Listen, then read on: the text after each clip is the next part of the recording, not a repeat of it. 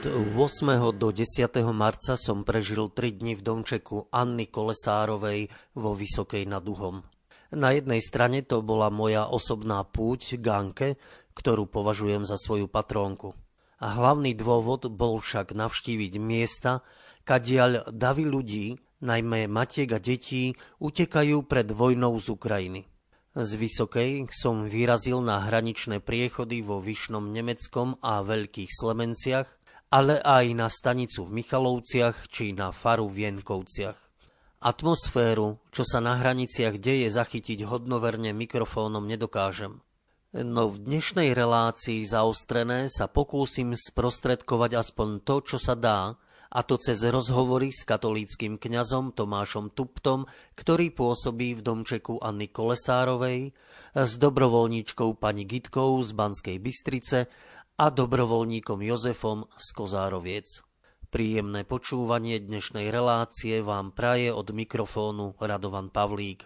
Hudbu do nej pripravil Jakub Akurátny a technicky ju zabezpečuje Pavol Horňák.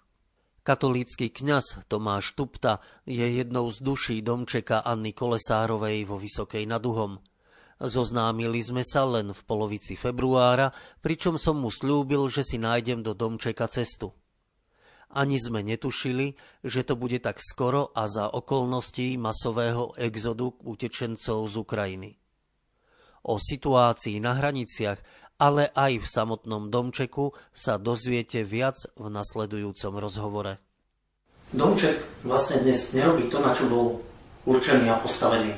Je o tom církev a náš život viery, že vidieť potreby ľudí, ktorí to potrebujú a podľa toho veľmi rýchlo reagovať?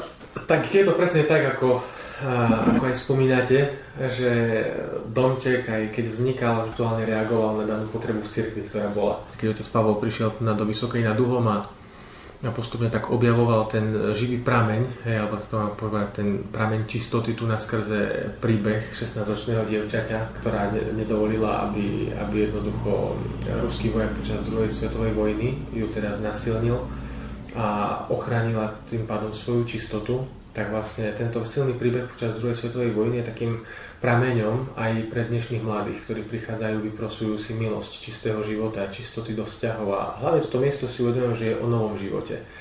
Každý, kto tu prichádza, dostane takú pečať nového života, ak je preto otvorený. Uh, sme tak tiež hľadali, objavovali v podstate celé to obdobie tej pandémie, vlastne ako to v 2020 v marci začalo, uzatvorilo, sme sa pýtali, že Pane Bože, čo od nás vlastne chceš v tejto situácii. Tak sme vnímali, že byť s tými ľuďmi ako sa dalo. Boli sme viacej na sociálnych sieťach, vysielali sme nejaké online prenosy, nemali veľa otázok, snažili sme sa im odpovedať na ich otázky, všetko. No a Postupne sme tak hľadali, objavovali čo ďalej. V lete sme tu mali nejakých ľudí, postupne jednoducho sme začali aspoň v tom obmedzenom množstve, ako sa dalo robiť nejaké tie akcie, postupne sa otvárať pre tých mladých a vidím tak na blízku. To bolo také vždycky.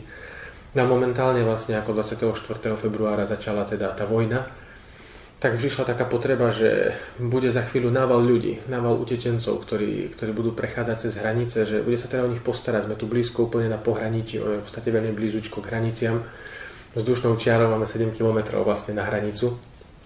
Teraz sme s tým počítali, že vlastne budeme tí, ktorí budú jedni z prvých, ktorí budú zachytávať tých ľudí.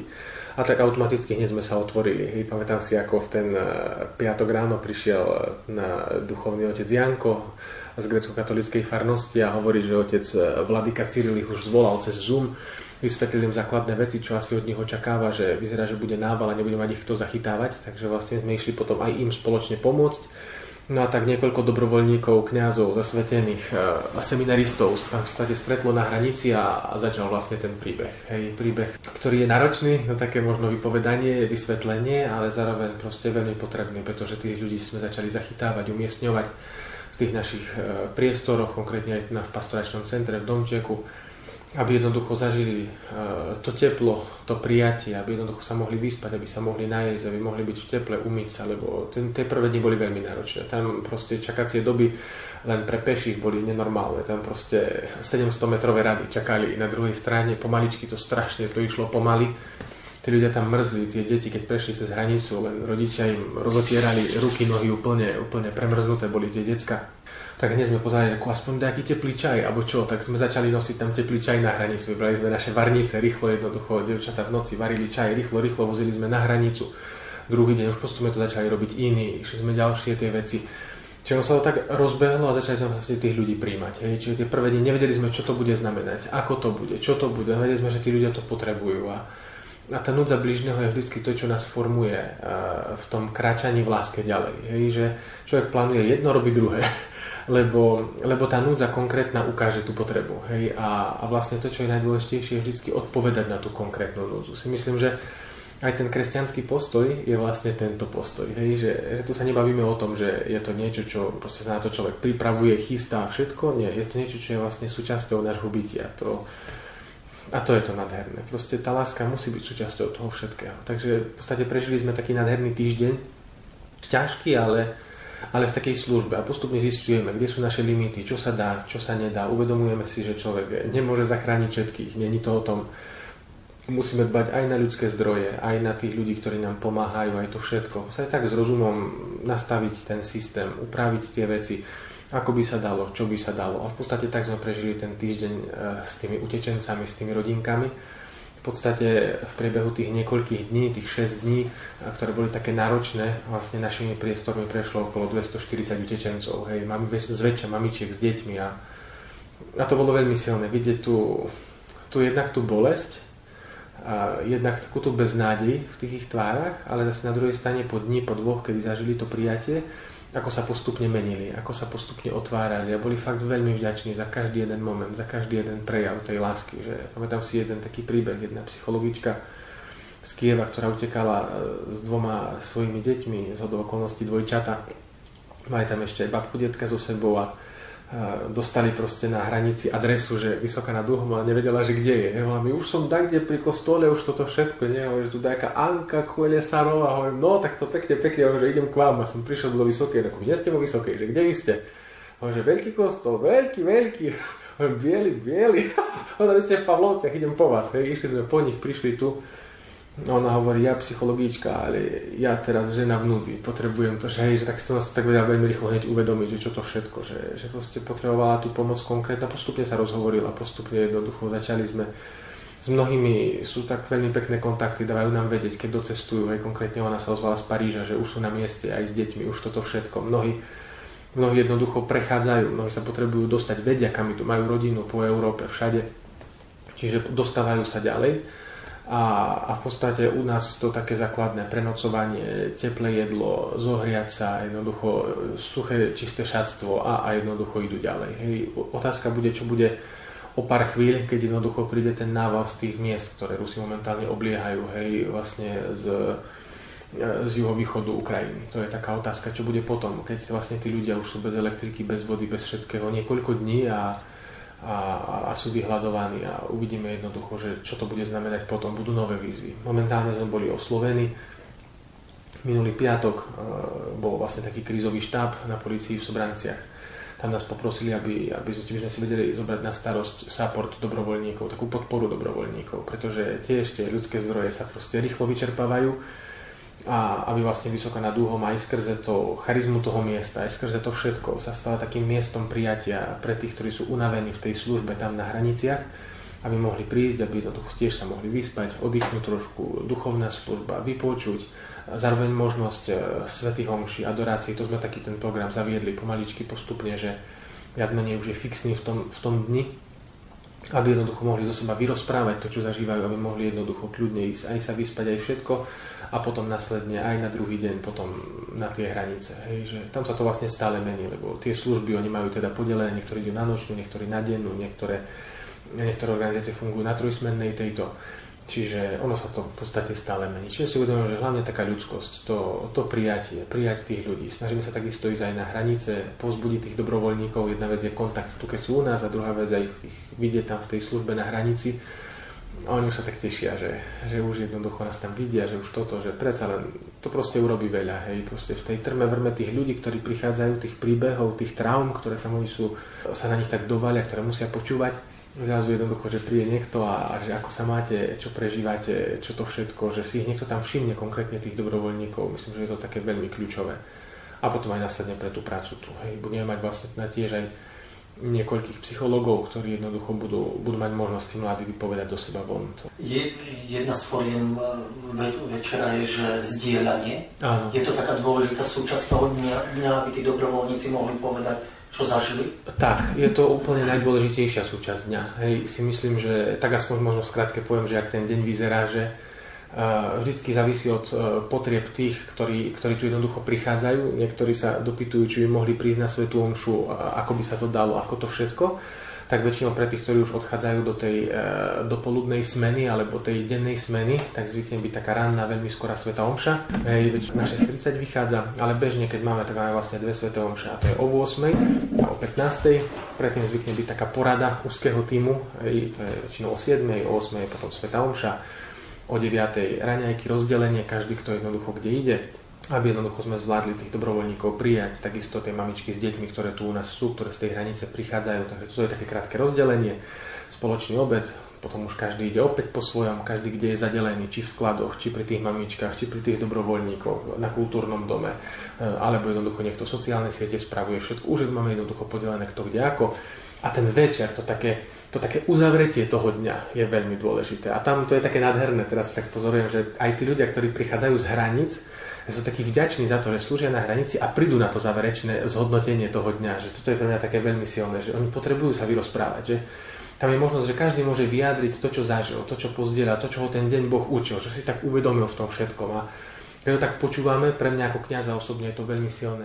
Je to konkrétne živé evanielium, ktoré skrze tých ľudí môžeme nasávať, môžeme počúvať. Toto je fest silné, že keď Matúš, Marek, Lukáš, Jan chodili a, a jednoducho zavali tú skúsenosť prvotnej církvy, tak mám tiež taký pocit, že pri tých večerných načúvaniach tým ľudí, pri tom zdieľaní večernom, vlastne akoby zakúsujeme tú skúsenosť terajšej církvy. To, čo vlastne tvorí, tú církev živou, že, že jednoducho vždycky je to konkrétny človek, ktorý sa jednoducho dotýka konkrétneho človeka. Proste láska je vždycky konkrétna. Vždycky je to jeden, ktorý vychádza k tomu druhému. Hej. Neexistuje niečo proste imaginárne. Vždycky je to konkrétne. Takže táto vyzdieraná skúsenosť je veľmi silná ten večer a potom vždycky zvykne aj večer ešte vyložiť oltárnu sviatosť a zostávame v tichosti alebo v modlitbe, v piesni, v adorácii. My sme to tak mohli Ježišovi celé odovzdať. Celé mu to tak odovzdať, zveriť a tak. A potom už kto čak potrebuje, niektorí idú na smenu, niektorí idú spať, niektorí majú rozdelené tie služby nočné, niektorí očakávajú príchod e, opäť tých mamičiek s deťmi, väčšinou najviac ich chodí cez noc, to je taký kritický čas, ten sa snažíme využívať. Takže cez deň sa snažia dostať čím ďalej z tej hranice a cez noc už potrebujú sa vyspať, už sú unavení, už to všetko, takže do tých najbližších miest, ako napríklad aj Vysoká nad Uhom, tak väčšinou cez noc máme príjem. Prichádzajú a ostávajú deň, dva a idú ďalej. Si sa včera večer tých dobrovoľníkov nepísal, ako ste sa mali, čo ste robili, ale čo vás Boh naučil cez to, čo ste dnes prežili. Tak.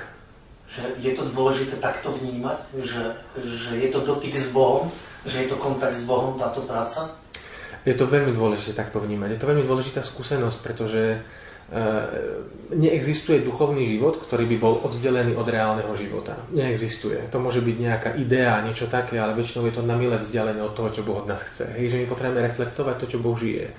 A On to žije v nás. Hej, že čomu vás, nás vlastne učí, čo žijeme my, čo to všetko, ako tomu odporujem, ako to príjmam, ako to všetko, že mm, to je proste to, to úplne, že gro, to najdôležitejšie, že Častokrát sa vieme dostať do nejakej takej pozície, že žijem si nejaký duchovný život, ja a môj Ježiš, hej, to je taká najväčšia hereza dnešnej doby, hej, že dojde k tomu obrovskému rozdeleniu, že ja si vystačím s Ježišom nejakým spôsobom, možno vo svojej predstave, ale začne mi tam chýbať ten blížny. A Ježiš nás veľmi jasne učí, že čo neprechádza cez blížneho, to proste sa nemôže dotknúť Boha, to proste nejde, že, že vždycky jednoducho tá, tá súčasť toho konkrétneho človeka, ten konkrétny ľudský príbeh, ten konkrétny skutok lásky, nie je moja myšlienka, ako budem milovať, ale konkrétny skutok lásky je dôležitý zreflektovať a tým sa vlastne tvorí pamäť. A vždycky vlastne viera pozostáva z pamäte. To znamená, ja neviem povedať konkrétne, dobre, Boh je taký, taký, taký, taký, toto, toto, toto, to, to, tak, kde môžeme prečítať, ale to nie je podstatné. Ja môžem povedať, že je to Boh, ktorému veril môj otec, niektorému veril môj dedo, jak to mal izraelský národ a v mojom živote mám s Bohom takúto, takúto, takúto, takúto a takúto skúsenosť. Preto je dôležité túto skúsenosť zdieľať lebo tým sa vlastne formuje pamäť. A to je vlastne, to je nádherné, že viera má vždycky pamäť. Hej, aj keď bolo pokúšanie na púšti, tak vlastne to, čo zlý nedokáže, nemá pamäť. Hej, jednoducho, keď zlý pokúša, vždy pokúša tým smerom, aby ja, mne som niečo urobil, aby som urobil niečo pre seba. Boh jednoducho, keď ponúka a Duch Svetý nás vedie, vždy nás vedie ja, aby som urobil niečo pre teba, pre tých druhých. Toto väčšinou veľmi rýchlo rozlišíme od toho Božie, od toho, čo robí ten zlý. Hej, že jednoducho to pokušenie je veľmi jasné. Hej, zlý nám posúva, aby sme jednoducho pre seba žili, Boh nám dáva žiť pre druhých. A tým, že človek žije pre druhých, tak vlastne žije pre neho. Toto je silné. Čiže práve tá vyzdelená skúsenosť z toho, ako mohli mladí slúžiť druhým a čo si cez uvedomili, čo ich Boh cez naučil, je tým živým evanieliom v praxi. To je tá sila svedectva, ktorá vlastne podporuje slovo.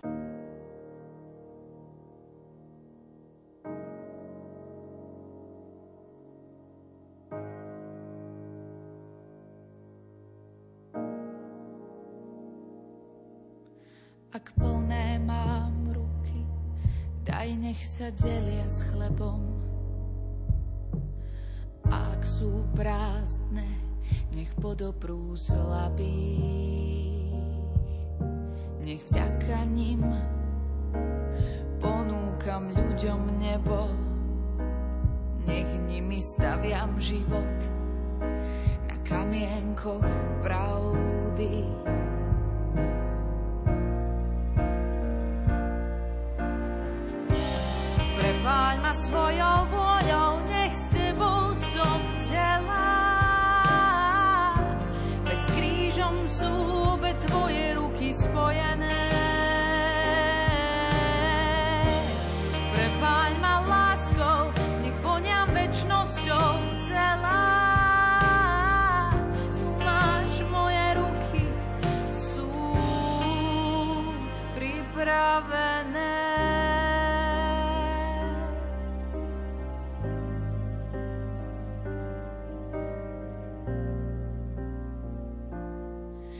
Chcem ich ponúknuť obe, hoci by mali byť prevodnuté.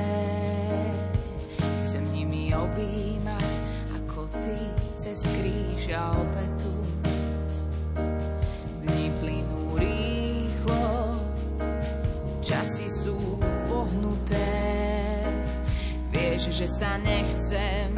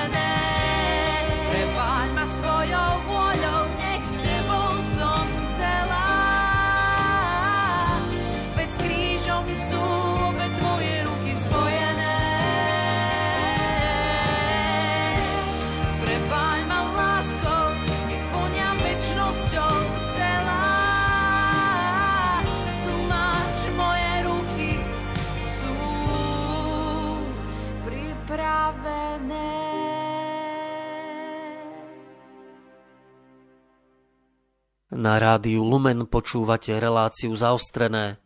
V druhej časti rozhovoru kňaz Tomáš Tupta povie, ako môžeme pomôcť utekajúcim Ukrajincom pred vojnou. Rozhovor sme nahrávali vo Vysokej nad Duhom. Ty si nabádal viackrát ľudí, hlavne tých, ktorí sú tu na dlhšiu dobu, oddychnite si, vypnite na jeden deň, choďte preč, vyspite sa, prejdite sa. Je dôležité striedať túto prácu neustálu s oddychom? je to podľa mňa kľúčové. Hej, určite aj uh, jednak pre ten časový manažment, jednak pre ten krizový. Je to, je to veľmi dôležité, pretože tie sily sa vyčerpajú. Hej. Ja tak poviem, pozrie človek na nich, zvládame. Ideme deň, 2, 3, 4, zvládame. Ale hovorím, choď teraz, lebo príde 7, 8, 9 deň a všetci kľaknú. Hej, čiže proste teraz choď, keď jednoducho vieme, že sú tu ľudia dobrovoľníci, ktorí vedia potiahnuť tvoju službu, ty sa tým netrap, si nahraditeľný, všetko v pohode, nestojí to na tebe choď, deň, dva oddychni a vráti sa človek naspäť. Prečo? Pretože keď ja nejdem oddychnúť, keď jednoducho nezoberiem si ten voľný čas, tak to musí byť sa nanútené, no ale to už detky Božie neho spravedlnia. Ale jednoducho, keď to nezoberú, čo sa potom deje? Ja idem slúžiť, ale vo mne Vo mne už je to, že nevládzem, už mám toho dosť, už mám toho všetko. To znamená tak, keď zatlačíš na auto plný plyn, hej, chceš sa hýbať a zabudneš otiahnuť ručnú brzdu. Čiže toto sa vlastne udeje, že ty chceš dávať výkon, ale ručná brzda je už zatiahnutá. A to spôsobí tá unáva, to spôsobuje to vypetie. A, a aj tí, ktorí sú zodpovední, a teda na starosti tých, ktorí sú hlavní zodpovední za tie jednotlivé úseky, tak veľmi ich pozbudzujem, musíš oddychnúť, musíš odísť, chceš, nechceš, proste deň, dva, ja tu nechcem ani vidieť. Hovorím, a od zajtra, a už ťa tu nevidím. jednoducho, najskôr sa mi ukážeš o dva dní. A potom jednoducho ten človek sa vráti, oddychnutý, či na chvíľku ide domov, alebo jednoducho tak, kde vypadne do prírody, alebo to všetko proste nocuje mimo tohto prostredia, môže jednoducho mentálne z toho vypnúť, aby sa vrátil s radosťou, s novými myšlienkami, so spracovanou situáciou naspäť a môže ďalej slúžiť v tom, s radosťou. Proste to je veľmi dôležité, ak to srdce toho celého miesta nebude s radosťou a s láskou slúžiť, tak sa to vlastne preniesie do všetkého. Čiže toto je pre mňa také najkľúčovejšie. Hej, najkľúčovejšie. A takisto veľmi prizvukujem sviatosti. Proste bez sviatosti to nepôjde. Proste musí to byť Božie dielo v nás. Nesmie to byť náš proste nejaký projekt alebo čokoľvek iné. Nie. A k tomu potrebujeme rozlišovať. A neviem rozlišovať vtedy, keď nie som v milosti posvedzujúcej. Hej. Ako náhle ma hriech stiahne, už nedokážem správne rozlišovať. Už človek na to pozera už pozriem na seba. Hej, sa mi veľmi pekne páčila myšlienka. Uplynulý víkend som niekde zachytil, neviem, kde myslím, že na nejakej sociálnej sieti otec Juraj Sedláček dal, že, že jednoducho vo chvíli, keď e, končí seba darovanie, nastupuje seba odmeňovanie. A to je vlastne kdekoľvek to dáme. Či to dáme do vzťahov medzi mladými, či to dáme do konkrétnej služby, do všetkého. Ako náhle ja sa prestanem seba darovať, začínam seba samého odmeňovať. Čiže hľadám toho, jak učeníci, keď boli za Ježíšom, Pane, čo z toho budeme mať? O, tak počkaj, počkaj. o tom potom. Čiže, a keď človek nie je schopný seba dávať, lebo je unavený, nech ide oddychnúť. Hej, toto je vždy od tých ľudských základných našich potrieb, aby jednoducho tá služba mohla byť z láskou. My sme sa fakt mohli darovať navzájom. Navzájom medzi sebou a navzájom tým ľuďom, ktorým vlastne slúžime. Toto je dôležité. Oni nepotrebujú nás, oni potrebujú Boha v nás. A preto človek musí byť jednak oddychnutý, jednak jednoducho dovoliť jemu, aby on nás mohol konať a potom to celé sa stane takým nádherným dielom, že fakt, len tak žasneme, že čo Boh robí, ako robí, že tak to sú také kľúčové veci. Hm. Môžu pomôcť ľudia domčeku, ktorí by chceli a akou formou sa dá teraz pomôcť? Treba prísť alebo treba niečo spraviť na tom mieste, kde sú? Tak momentálne, e, takto by som povedal, vždy na to pozeráme z toho z takého dlhodobého pohľadu. Asi tak všetci, keď rozmýšľame nad tou celou situáciou, nemôžeme povedať, že tak ešte 3 dní hecneme sa a bude dobre. Proste ten konflikt sa vyvíja, má jednoducho svoje formy, svoje fázy. Hej, ľudia prežívajú strach na Ukrajine, takisto aj u nás. Hej, kde kto, jak sa nachádza, aké správy sa k nemu dostanú, každý to nejako musí spracovať. Momentálne tí ľudia utekajú hej, z tej východnej, severných častí, južných častí, hej, hlavne ten juhovýchod Ukrajiny, hej, z tých miest tam tak eh, oni jednoducho utekajú. Momentálne najbezpečnejšie miesto je Užhorod, hej, čiže v Užhorode máme okolo 300 tisíc pristahovalcov z celej Ukrajiny, ktorí sa tam zdržiavajú a čakajú. Keď skončí vojna, oni chcú ostať na Ukrajine. Nikto nechce utekať z Ukrajiny preč, len preto, aby neviem čo. Hej, čiže oni jednoducho si veľmi vážne majú radi svoju krajinu. Všetko. Ale sú tam proste pripravení, a keď tam tá vojna bude pokračovať ďalej, tak oni proste cez tie hranice prejdú. Tie jednotlivé mesta na juhovýchode sú veľké mesta, čiže sa jedná o proste obrovské počty ľudí ktorí jednoducho budú prechádzať cez tie hranice ako vojnoví utečenci. A iste tá situácia nebude trvať niekoľko týždňov, ale pripravuje sa niekoľko mesiacov. Možno bude trvať aj pol roka, aj viac táto situácia. Čiže veľký pozor na ľudské zdroje. Nevyčerpať ľudské zdroje, nevyčerpať to všetko, jednoducho byť pripravený na to, že to bude kontinuálne. Čiže aj my sa na to takto pripravujeme. Mladí, ktorí prichádzajú, ktorí sa nám hlásia, tak ich tak pripravujeme. Pozrieme na ten týždeň, povieme, OK, tak tento týždeň jednoducho je to zabezpečené, jednoducho pošetrite sily, pošetrite to všetko, napíšem vás na druhý týždeň, nech sa páči, príďte pomôcť. Ďakujem fakt za každú pomocnú ruku, za každú podanú ruku. Pre mňa bolo také veľmi silné, keď tie prvé dni, keď bolo fakt veľmi, veľmi ťažko, sme nemali čo, vyprázdnili sme špajzu, aby sme im navarili všetko, hej, a zrazu jednoducho postupne ľudia prichádzali, nosili aj potraviny, aj oblečenie, aj všetko, že ja som bol osobne veľmi dojatý z toho, ako som videl takú tú súdržnosť tých ľudí, ktorí prichádzali a ktorí nosili tie veci a volali, či vám môžeme pomôcť, ako môžeme pomôcť, ako to všetko. Takže skôr z toho dlhodobého plánovania, keď kto by jednoducho chcel pomôcť, chcel poslúžiť, môžu zavolať, môžu sa ozvať, vieme ich poplánovať. OK, tak o dva týždne, keď viete prísť na 3 dní, 4 dní, poznačíme si vás, príďte. A to je asi taká najstabilnejšia vec, ktorú vieme. Takisto, keď na Slovensku ľudia, keď sa pýtajú často, ako môžeme pomôcť Ukrajincom, tak tá najlepšia pomoc, ktorá je, je zobrať auto, prísť na ukrajinskú hranicu a proste keď viete, že máte nachystané miesto, kde ich môžete prijať, že máte nejaký domček alebo proste nejaký byt alebo to všetko a viete, že ich tam môžete mať nejaký ten mesiac alebo aj dlhšie a proste pomôcť im, začleniť sa do toho všetkého, rovno prísť, rovno ich zobrať z tej hranice. Hej, jednoducho cez deň či v noci ľudia pravidelne prechádzajú napísať tam ten kontakt, oni vás budú kontaktovať z hranice, hej, väčšinou prídete, nahlási sa, hej, jednoducho môžem zobrať 5 ľudí, napríklad Liptovský Mikuláš, oni si to zahlas, oni si to vlastne túto informáciu dajú vedieť, do hodiny, dvoch, troch, jednoducho tých 5 ľudí v aute mať budete a môžete rovno s nimi ísť, ubytovať ich, pripraviť, postarať sa o nich, nahlasiť na cudzineckú policiu, pomôcť im s ubytovaním, pomôcť im so stravou, prípadne s nejakým zamestnaním, prípadne deti umiestniť do školky, do školy a tak. Čiže to sú vždy veľmi konkrétne formy pomoci, tie sú vždy najdôležitejšie. Ak nie, potom to ide vlastne tak súhrne, že väčšinou prespia noc, 2, 3 u nás, alebo jednoducho rovno idú do tých zachytných miest, do Michaloviec, do Humenného a tam potom ich umiestňujú potom už ďalej. Hej. Čiže, ale tá najkonkrétnejšia forma pomoci je toto. No a potom vlastne u nás takisto dobrovoľníkov, no stále potrebujeme dobrovoľníkov, hej, čiže so všetkým, či sú to ženičky v kuchyni, či sú to jednoducho mladí, ktorí dávajú dokopy tú humanitárku, ktorá prichádza, tie sklady, alebo jednoducho, ktorí pomáhajú pri, momentálne pri tých dobrovoľníkov, keďže tá hlavná ona sú tí dobrovoľníci, aby jednoducho tam stále niekto bol na službe, fungujeme tiež v trojsmennej prevádzke, aby boli tie veci zabezpečené, aby sa mali čo nájsť, keď odchádzajú na službu, alebo prichádzajú zo služby, aby jednoducho mali tam tiež e, proste niečo teplé na zohriatie, umyť sa, pripraviť. Takže vlastne takto, takto funguje. Čiže vždy tie konkrétne ľudské zdroje a pozeráme na to s pohľadom, že bude ďalší týždeň, budú ďalšie dva týždne, mesiac, dva, hej, že, čiže, čiže tak nevyčerpať cíli, že hura, hura, hura, rýchlo teraz, ale jednoducho myslieť na to, že to ešte nejaký ten čas potrvá. Že my si značíme kontakty, značíme si tých ľudí, ktorí nám volajú a potom ich oslovujeme s konkrétnou prozbou, čím vedia pomôcť, ako vedia pomôcť. Fakt, každá asi taká tá pomoc je dobrá. No a potom takisto no, tiež z tých ľudí, ktorí tu budú prichádzať, ktorí, ktorí jednoducho im slúžia, tak takisto vlastne všetky tie základné potreby najesť, vyspať, všetko. Takže také tie veci no, tiež sa snažíme nejakým spôsobom zabezpečiť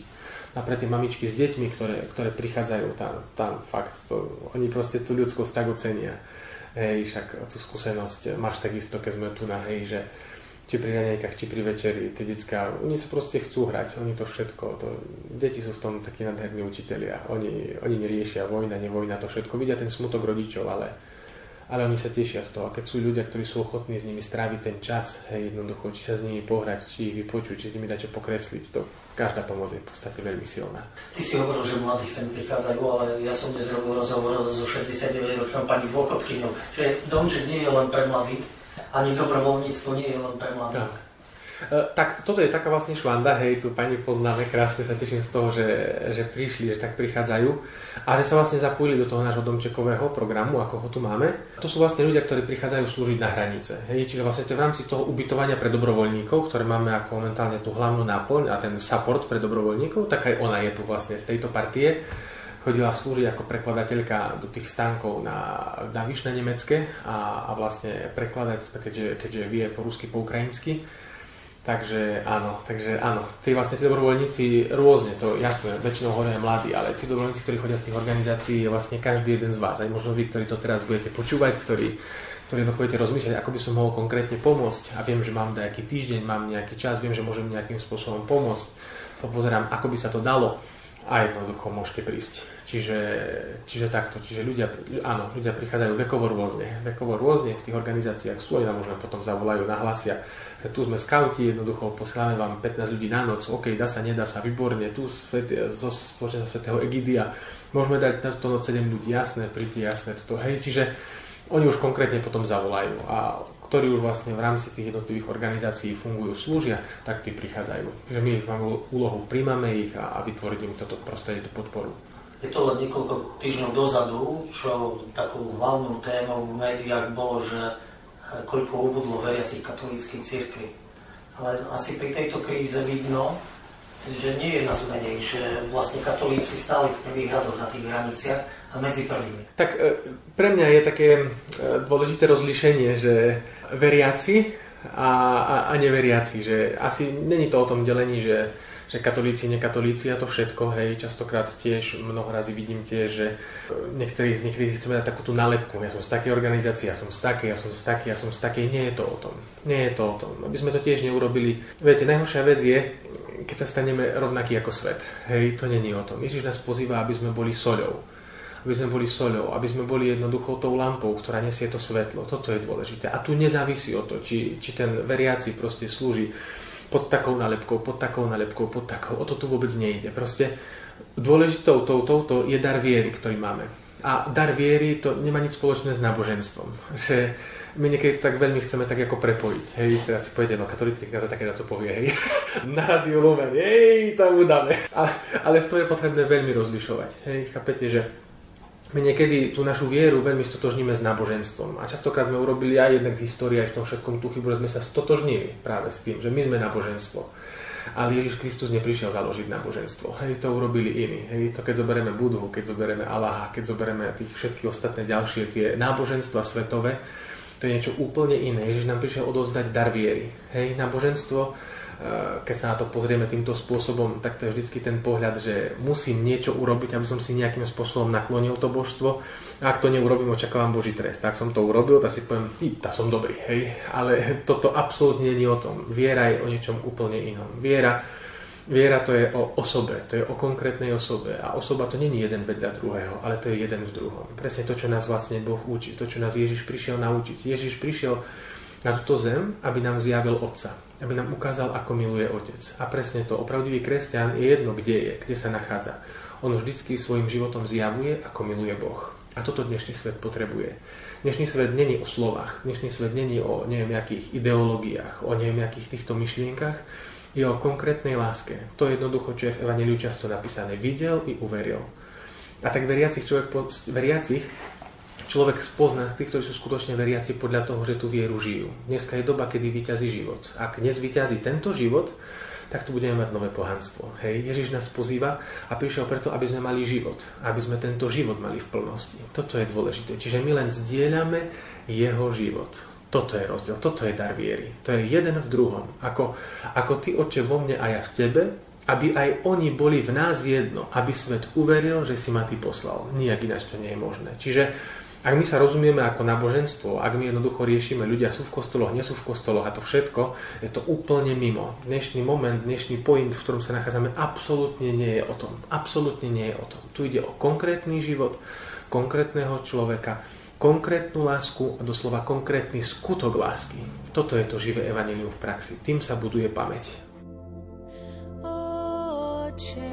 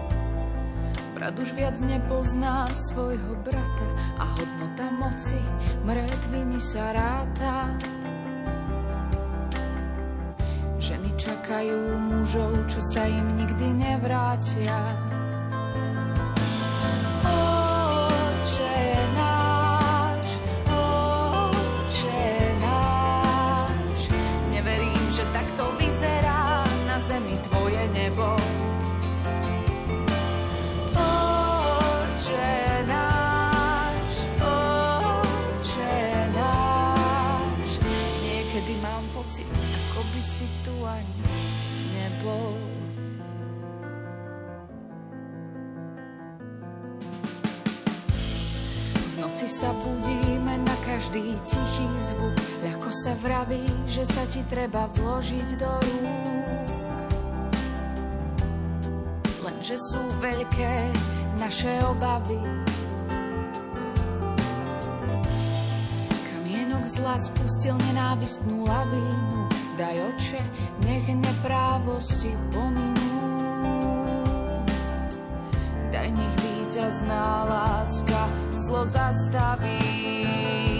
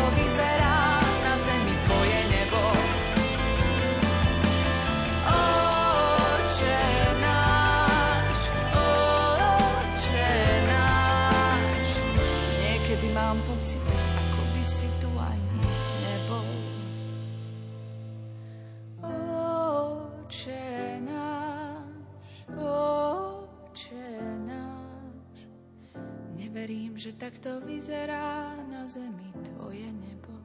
V domčeku Anny Kolesárovej vo Vysokej nad Uhom som stretol aj našu poslucháčku Gitku z Banskej Bystrice.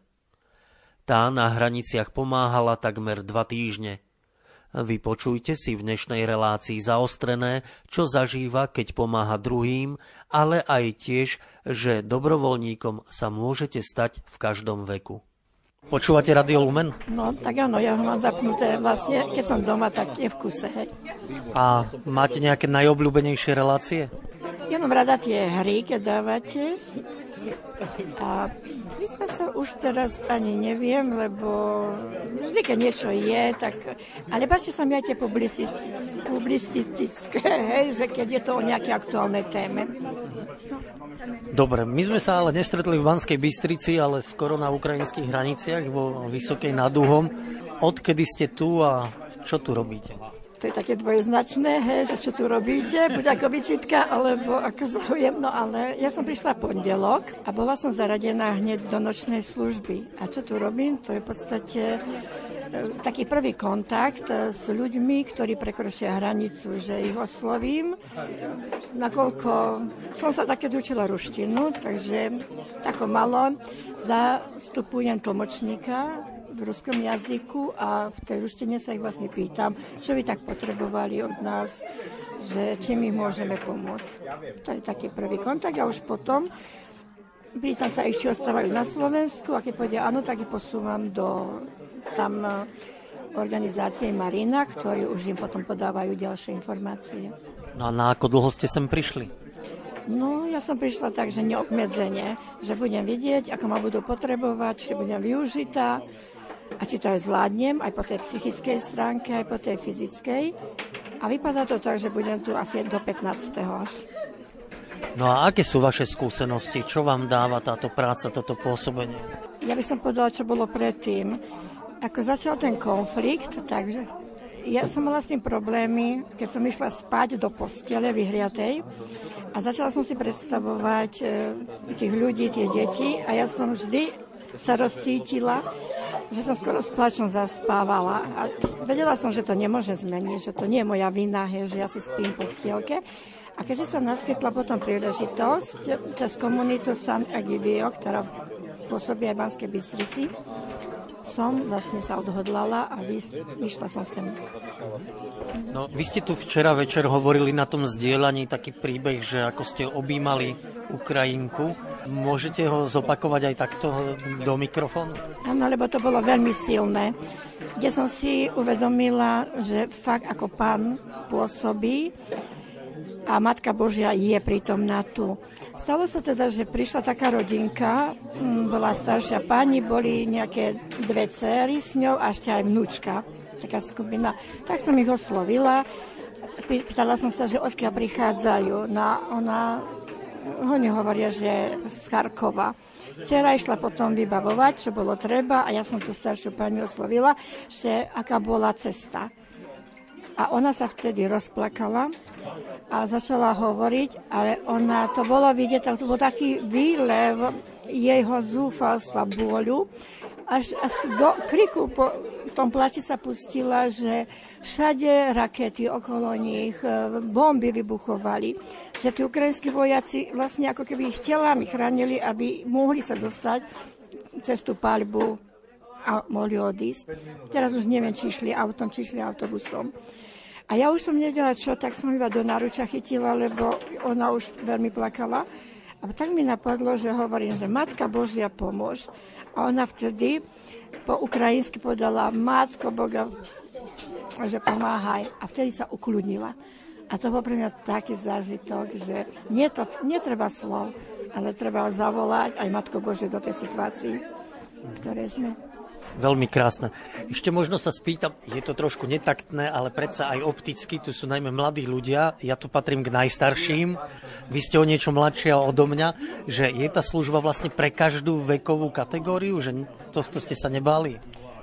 No, ja som taká, pán mi dáva silu, he, že malo kto vie teda, že koľko mám rokov, stále ma niekto hovorí aj 10 rokov menej, že som taký cholerický typ, ktorý zabúda na to, že či má nejaký vek alebo má nejaké obmedzenia a ako nám, hej, takže ja som tak vlastne mladšia z druhej strany, hej, vášho veku. takže je to pre každého a hlavne aj to, že mám pocit, že tí starší ľudia tak väčšiu dôveru majú lebo oni hovoria. Oni už ani nevedia, akými slovami to majú vyjadriť. Hej, to sa mi stalo už viac razy. Spasibo, ďakujeme, um, ľúbime vás a ešte odchádzajú a ešte nám kývajú. A tým, že som vekovo vlastne staršia, tak uh, oni tak cítia, ako keby som mi viacej chápala. Keby ste boli možno ich mama. No, tak tí starší ľudia nie, ale tak ako keby som im rozumela viacej, hej, že možno povedia mladí, dobre bude, ale oni si povedia, no vy ste mladí. Ale keď im to ja poviem, že už má, môže byť iba dobre u nás, tak to berú. Môžem sa na ten vek spýtať? No ja som už dlho seniorka, takže už 69 rokov behám po tomto svete.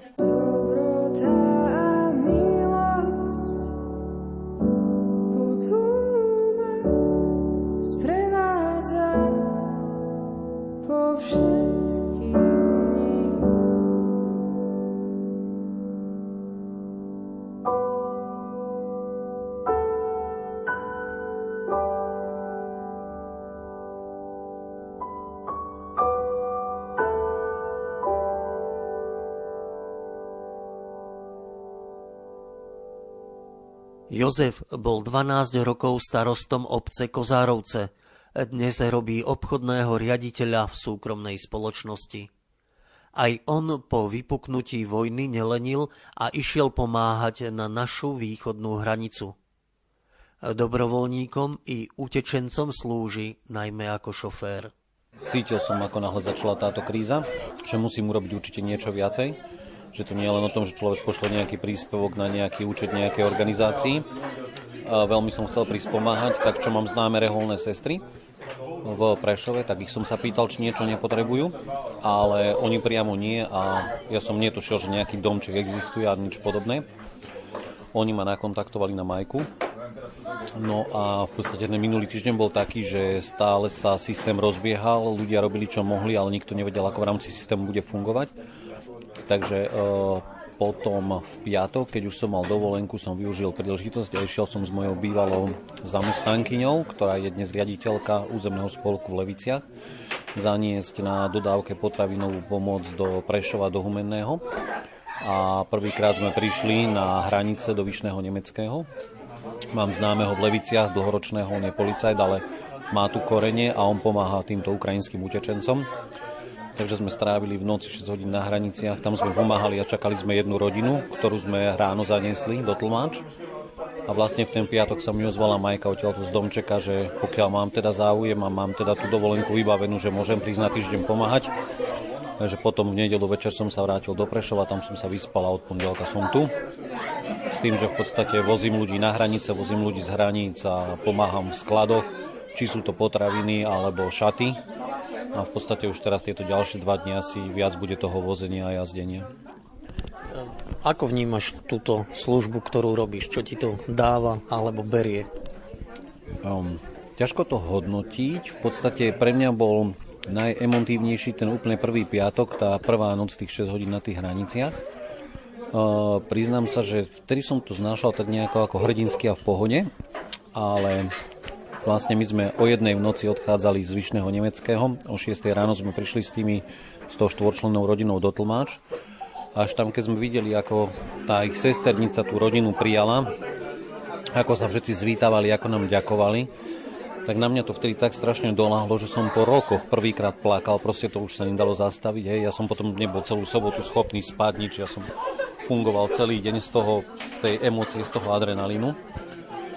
A vlastne sem, ako som prišiel, aby som sa vrátil k otázke, tuto bolo také oveľa pokojnejšie. Samozrejme, že je nevyhnutné urobiť všetky tie kroky, urobiť tým dobrovoľníkom zázemie, zaviesť ich, doviezť ich, vytriediť vlastne tie množstva potravín, vytriediť tie množstva šatstva, akože všetko to má zmysel.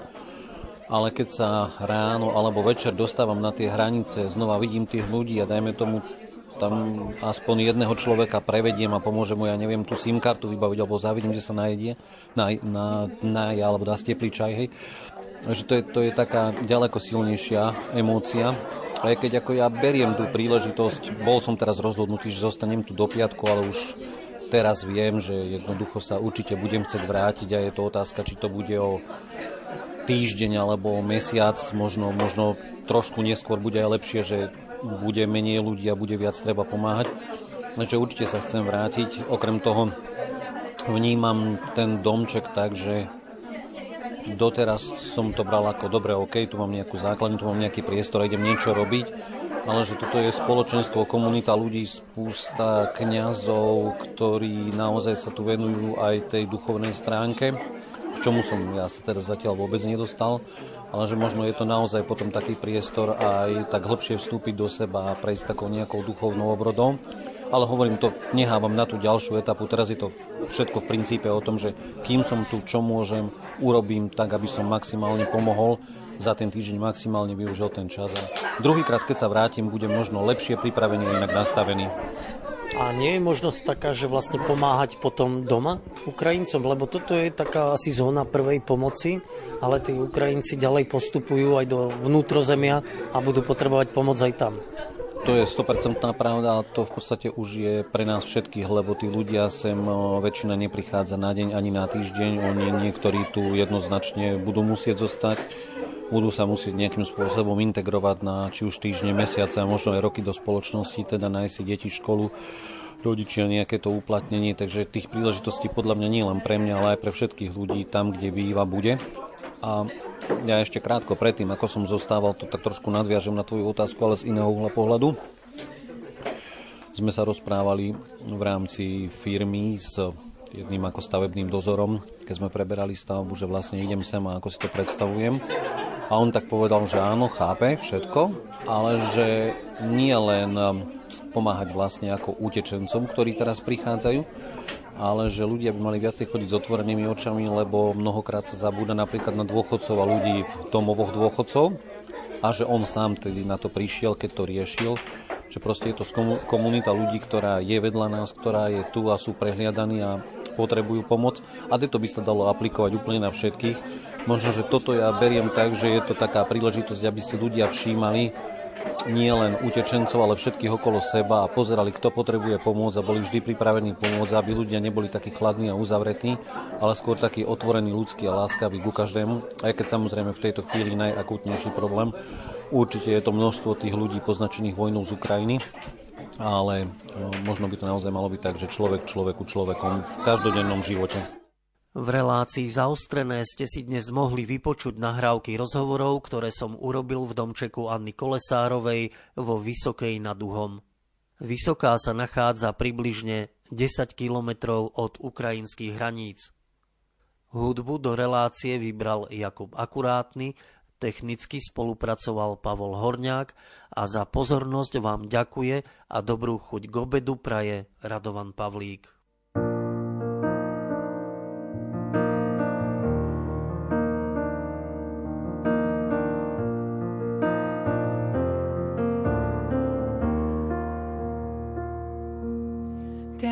si ty.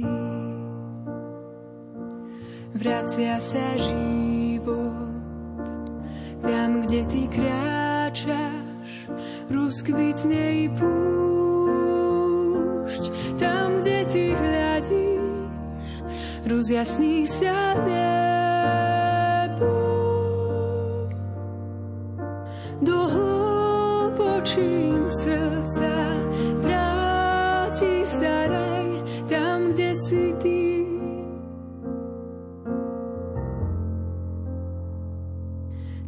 Kde si ty.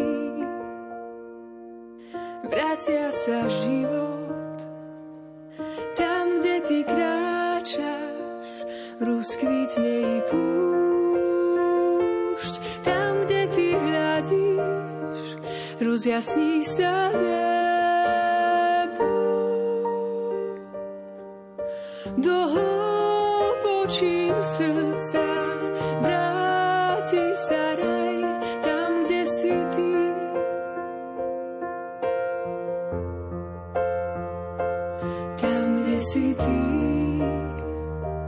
Vracia sa život. Tam, kde ty kráčaš, rozkvitne i púšť.